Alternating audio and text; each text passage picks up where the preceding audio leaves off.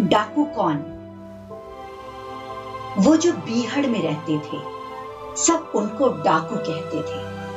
शासन के अपराधी थे, दिल से मानवतावादी थे। जब सह न सके अन्याय बड़े तब बीहड़ में वो कूद पड़े।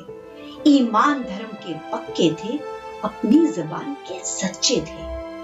जुल्म सितम खुद पर ही सहे, कमजोरों के रक्षक ही रहे। जब राह कोई ना उन्हें दिखी, तब उठा बंदूक बने बागी। फिर शासन का अभियान चला। विनोबा जी का मान रखा। आत्मसमर्पण डाकुओं ने किया, चंबल घाटी को मुक्त किया। लेकिन मन में उठती बात कही, कहना चाहूँ सबसे मैं यही, कि स्कूलों, ऑफ़िस, सड़कों या बाज़ार, गली चौराहों पर है नोच नोच खाने वाले मानव रूपी गिद्ध सभी। ईमान धर्म इनमें न कहीं, ना ही मानवतावादी हैं। बीच हमारे छिपे हुए ये पक्के अवसरवादी हैं। लगे मुखौटे चेहरों पर गिरगिट को मात दिए अक्सर।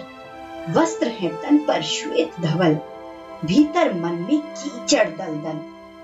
लूट खसोट, छीना झपटी की प्रबल हो रही परिपाटी। अब कौन विनोबा बन आए? आत्मसमर्पण इनका करवाए।